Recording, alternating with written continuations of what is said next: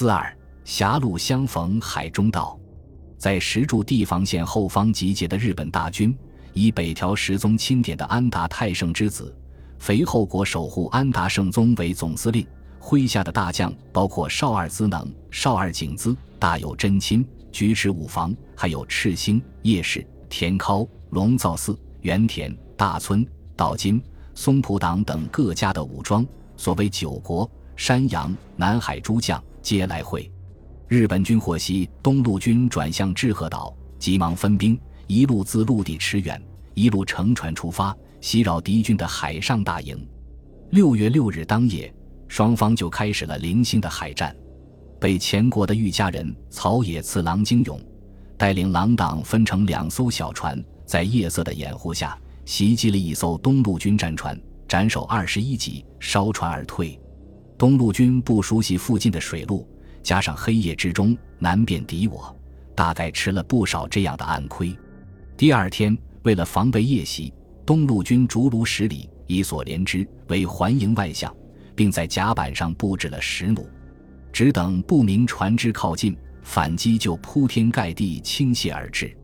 七日，伊予国的御家人河野六郎通友跟着出海袭击援军船只。据说，第一次征东战争结束后。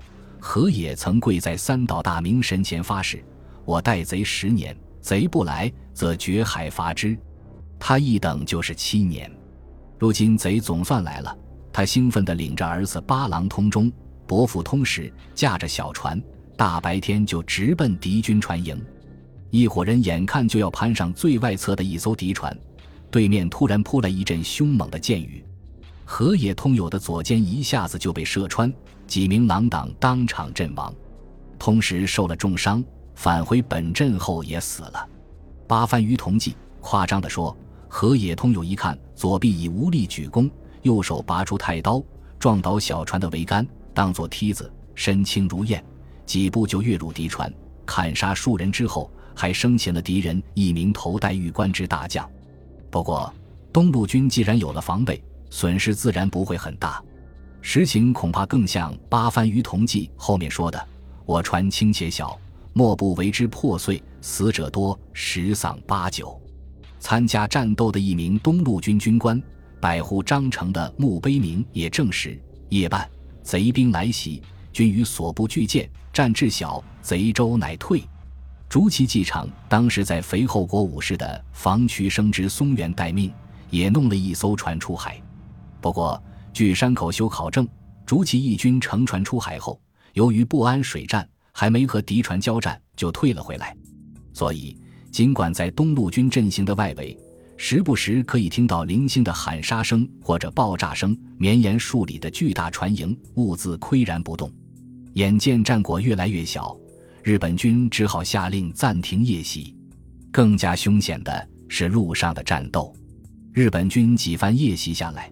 东路军的登陆作业也多少受了些影响，新都只好先派出小股精锐部队，携带轻便武器，抢占岛上和海中岛几处关键的阻击阵地。百户张成和他手下的八十来人就是先遣部队之一。他们的经历表明，最初两天的掩护战打得十分艰苦。六月八日清晨，张成小队携带禅弓弩。登岸迎战自海中道来袭的日本军，夺占其要，贼伏能前。双方相持到日暮，天黑前，日本军最后一次尝试突破，张成小队又反败之。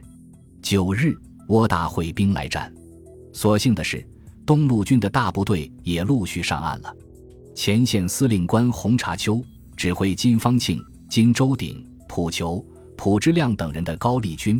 以及金万户等人的蒙汉军迎战安达圣宗麾下的日本军，交战伊始，东路军气势如虹，斩三百余骑。张成也趁机率部下入阵奋战，杀伤过当。关键时刻，大有真亲率领的日本军投入了战斗，日本兵突进，官军溃，查丘弃马走。幸亏一个姓王的万户带着援兵从侧后方赶上来，横击之。一下子杀死五十多名日本兵，才勉强击退了追兵，救了红茶丘。八幡于同记说，在当日的战斗中，大有真亲带着三十多名骑兵冲入敌阵，斩首一骑而还。其他西国关东的御家人，新左近十郎、金井彦次郎、才部九郎、右田弥四郎等等，也纷纷建功。东路军这一战死伤千余人。十日再战，东路军又输离阵。高丽史节要《金方庆传》上冷酷无情的简单写着：“翌日复战，败绩。”